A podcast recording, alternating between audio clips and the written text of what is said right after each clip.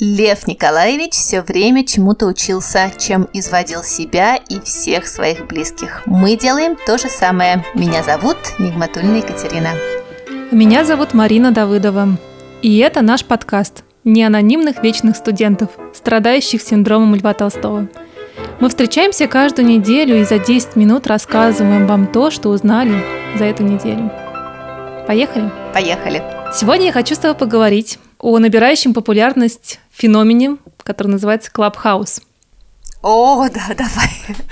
Ты уже зарегистрировалась, я это видела. Пони... Да. Понимаю, что у тебя не хватает на это времени, но мы должны это с тобой обсудить. Согласна? Обязательно, давай. Я потому что совершенно не понимаю, что там делать. Я нашла единственное ему применение. Я нашла какие-то итальянские, значит, каналы и слушаю живую итальянскую речь. Все, больше я не понимаю, что там делать. На самом деле там много всего прекрасного. А, я вчера провела несколько комнат, начиная с того, что мы обсуждали футурологию и будущее в 2040 году, и закончила колыбельными. Мы слушали на ночь колыбельные в потрясающем исполнении, и это тоже было невероятно прекрасно.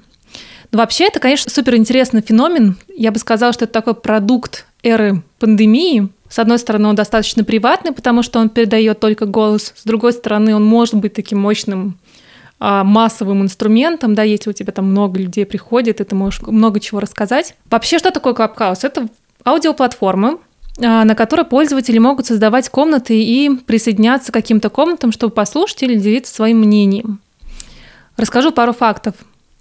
Он появился всего лишь э, в апреле прошлого года, то есть ему еще даже года нет, в Кремниевой долине, недалеко, можно сказать, от моего дома. И поначалу был приложением, в котором собирались венчурные инвесторы, обсуждали свои сделки, свои интересы. Сейчас, в феврале, в нем уже больше 6 миллионов пользователей, хотя в декабре было всего 600 тысяч. Это уже юникорн, то есть у него оценка больше миллиарда долларов. Попасть туда можно только по приглашениям, их обычно лимитированное количество, поэтому они всегда очень желанные. И в Китае, кстати, активные товарищи уже начали продавать эти приглашения за 29 долларов. Ого. Вот. Но вообще я задумалась об этом феномене. Понятно, что он стал таким популярным, потому что, ну, можно сказать, звезды сошлись, да, в прямом и переносном смысле. Нужно время, нужный продукт, и которым стали пользоваться селебрити. Селебрити за собой приводили других людей. Поэтому точно звезды сошлись. Но что интересно, я задумала, что последние столетия способ коммуникации, он активно развивается из-за технологии. То есть мы перешли от передачи голоса по телефону, а, вытеснились, э, это вытеснилось текстом, и сейчас однозначное преобладание письменной культуры. Но вот это появляется такое приложение, в котором такая устная психодинамика снова доминирует, и это очень классно. А еще мне кажется, что мне тут вспомнился Лев Николаевич, большой фанат всех, всех новых изобретений. Томас Эдисон лично отправил ему фонограф в 1913 году, 1908 году, вру. И по воспоминаниям очевидцев, э, этот фонограф Толстой ждал с несвойственным волнением, он очень переживал, он предвкушал, какую пользу ему принесет эта новая штука. И действительно, он стал первым русским писателем, использовавшим фонограф в работе. Он записывал на него свои произведения, сказки, публицистику, все что угодно. Поэтому мне кажется, Clubhouse Льву Николаевичу бы очень понравился. И он уже давно проводил там свои встречи, организовывал комнаты.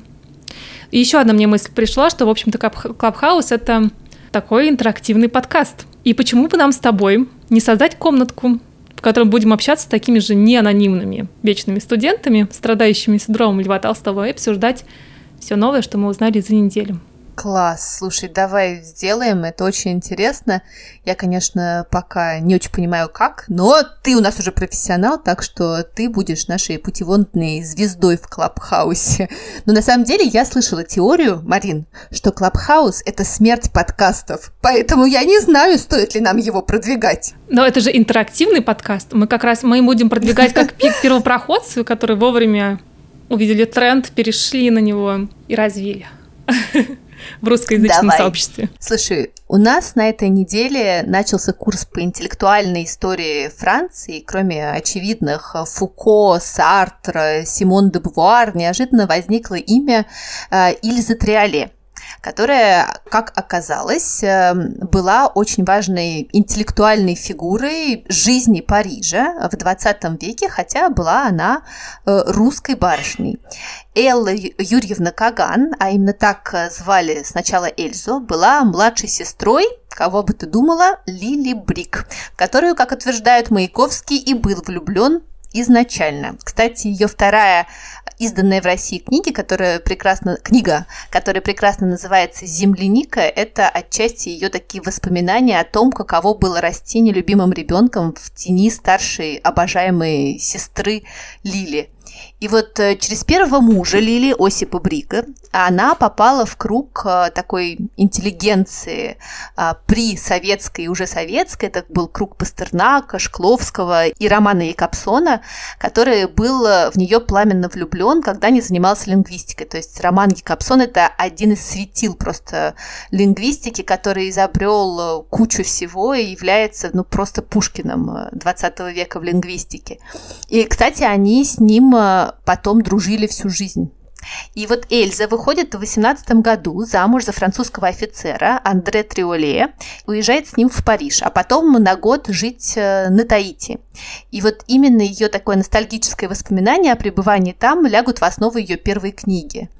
А, брак длится недолго и оставляет ее в довольно, на самом деле, подавленном состоянии. Они разводятся, и Эльза уезжает сначала в Лондон, потом в Берлин, но потом все-таки возвращается в Париж.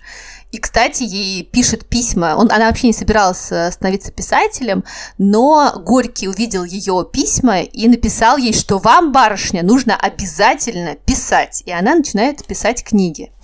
А в Париже она, конечно же, что делает? Ходит по кафе, как нормальная парижанка. И вот в прекрасном кафе «Ля Куполле» она встречает французского поэта Луи Арагона – за которого и выходит замуж э, в мэрии первого округа Парижа.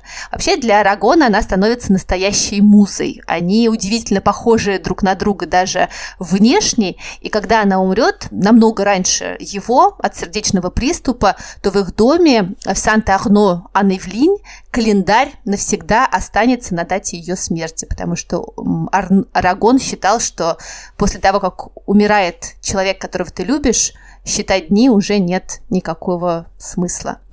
Вот. А вообще Эльза была такой коммунисткой, она верила в идеи коммунизма, ее довольно активно печатали в Советском Союзе, довольно большими тиражами, пока не начались сталинские репрессии.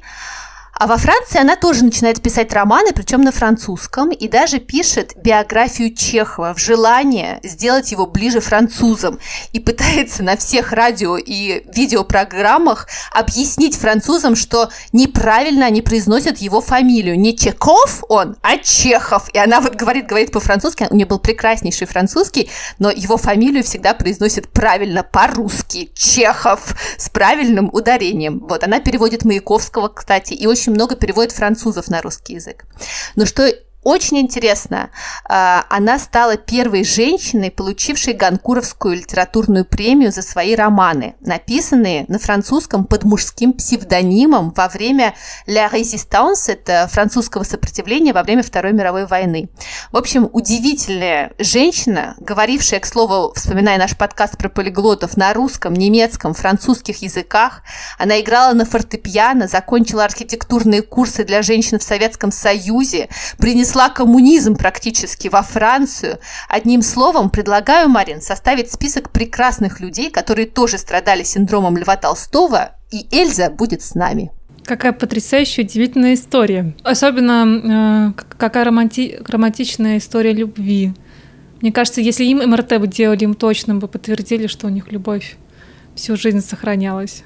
Слушай, однозначно, я всем рекомендую э, в YouTube, особенно кто говорит э, по-французски, набрать э, ее фамилию и фамилию ее мужа и посмотреть их совместное интервью. Это прекрасно, это услада для ушей. Давайте посмотрим, что скажет нам сегодня Лев Николаевич. Ничто так не поощряет праздность, как пустые разговоры.